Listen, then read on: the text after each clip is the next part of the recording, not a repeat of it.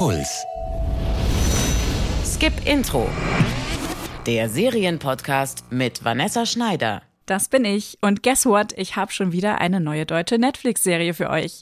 Die kommen ja gerade gefühlt wie vom Fließband. Und ich muss ehrlich sagen, diese neue Serie hat mich von allen deutschen Netflix-Produktionen im Vorfeld am wenigsten interessiert. Sie heißt Das letzte Wort, eine sechsteilige Comedy-Serie von der Produktionsfirma von Matthias Schweighöfer. Und Anke Engelke spielt die Hauptrolle. Ich dachte so, boring. Aber dann habe ich reingeguckt und was soll ich sagen? Das solltet ihr auch tun.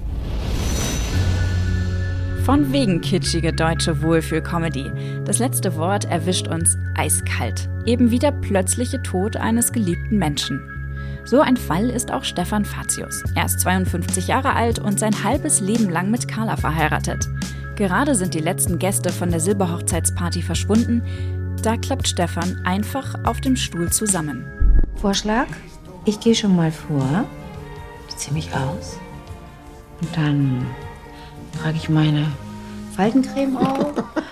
und dann nehme ich meine Zähne raus und mache hier diese Reinigungsflüssigkeit, das ist ganz wichtig.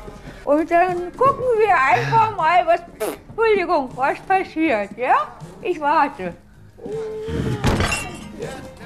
Ja, lustig. Stefan ist tot. Aber der Schock prallt an seiner Frau Carla erstmal ab.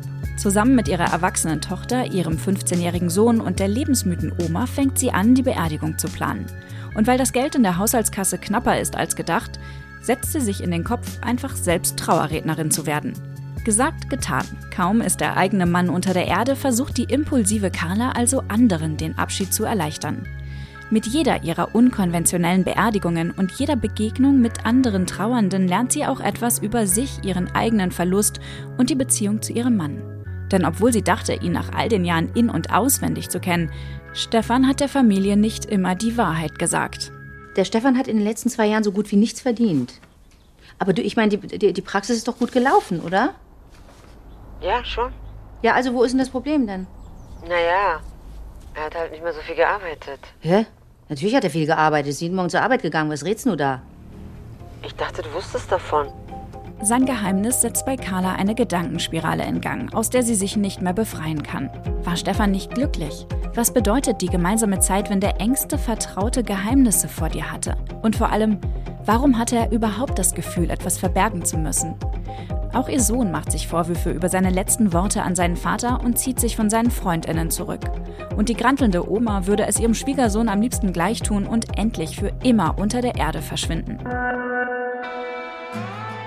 Das letzte Wort ist voller echter, bewegender und trauriger Momente. Aber sie ist auch sehr, sehr witzig.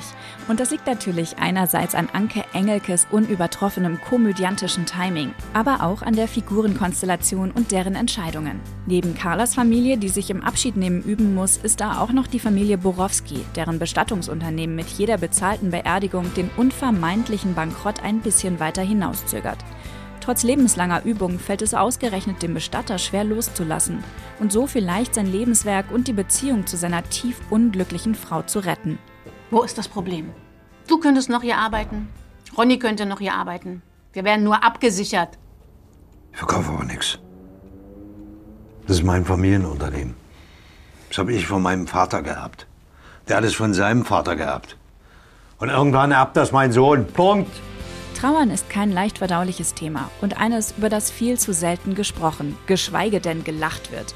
Das letzte Wort tut all das, und zwar warmherzig und mit bemerkenswerter Leichtigkeit. Die Serie ist toll geschrieben, die Dialoge sind natürlich, die Figuren lebensnah, die Komik nie übertrieben und manchmal sogar richtig surreal. Das macht das letzte Wort zu einer richtig guten Netflix-Serie. Und auch wenn die Geschichte von Carla auserzählt ist, hoffe ich sehr, dass es nicht bei dieser einen Staffel bleibt. Das letzte Wort kriegt ihr bei Netflix. Und wenn ihr noch mehr Serien sehen wollt, die sich ein bisschen anders mit Trauer auseinandersetzen, ich habe euch ein paar Tipps zusammengestellt. Mit dabei sind die tolle Facebook-Serie Sorry for Your Loss und die Dramedy Kidding, aber auch die fantastische Horrorserie Haunting of Hill House. Den Link dazu habe ich euch in die Shownotes gepackt. Wenn euch diese kurzen Serienkritiken gefallen, dann lasst mir doch eine gute Bewertung da und teilt den Podcast mit euren seriensüchtigen Freundinnen die können bestimmt auch ab und zu ein bisschen Inspiration gebrauchen. Bis zum nächsten Mal, passt auf euch auf und Fortsetzung folgt. Skip Intro. Der Serienpodcast von Puls. Ihr findet uns im Netz auf deinpuls.de slash skipintro. Puls.